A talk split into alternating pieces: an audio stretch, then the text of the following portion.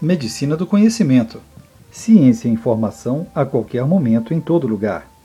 Chegando aí, mais um podcast do anestesiador. O podcast de hoje fala sobre a segurança do nosso paciente.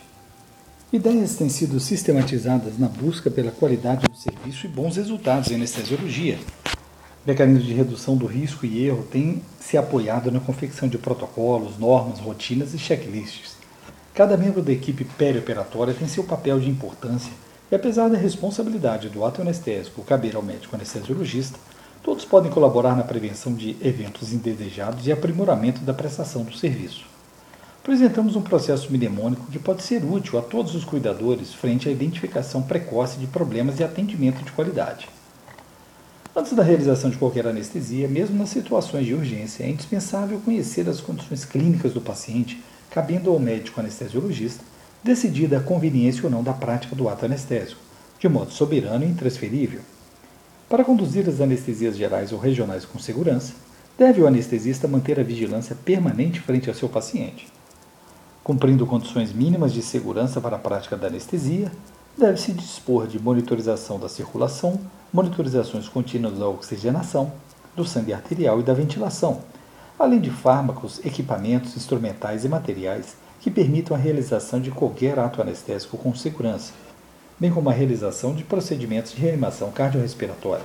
Para a decisão clínica, os dados não podem ser interpretados de forma estática, havendo, portanto, o cuidado de avaliações de tendência dos parâmetros escolhidos. Isto seria o mínimo para se evitar a tomada de decisões que tratem parâmetros, não os pacientes. Uma alternativa ao uso de protocolos seria a utilização de checklists.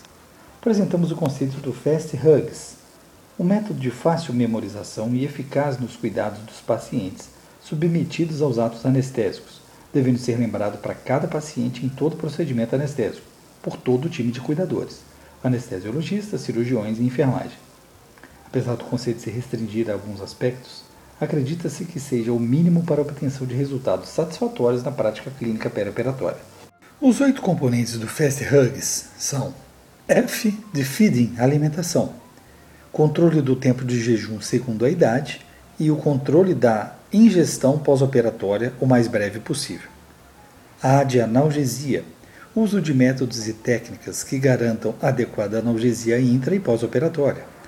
S de sedations, sedação e drogas. Sedação consciente e uso de drogas que permitam adequada inconsciência intraoperatória. T de tendence, tendência. Monitorizações hemodinâmica, respiratória, cerebral e neuromuscular contínuas, proporcionando análise gráfica e numérica da evolução do paciente ao longo do ato anestésico. H. Hot, cold, temperatura controle da temperatura corporal através de mantas, colchões e líquidos aquecidos. U urine, urina, medida de volume urinário e função renal frente ao trauma cirúrgico. G de gain, hidratação. Cálculo ideal de reposição de cristalóides, coloides e necessidade de derivados e substitutos do sangue. S de skin, pele, e o posicionamento do paciente na mesa cirúrgica, e também a colocação de instrumentos conectados ao paciente.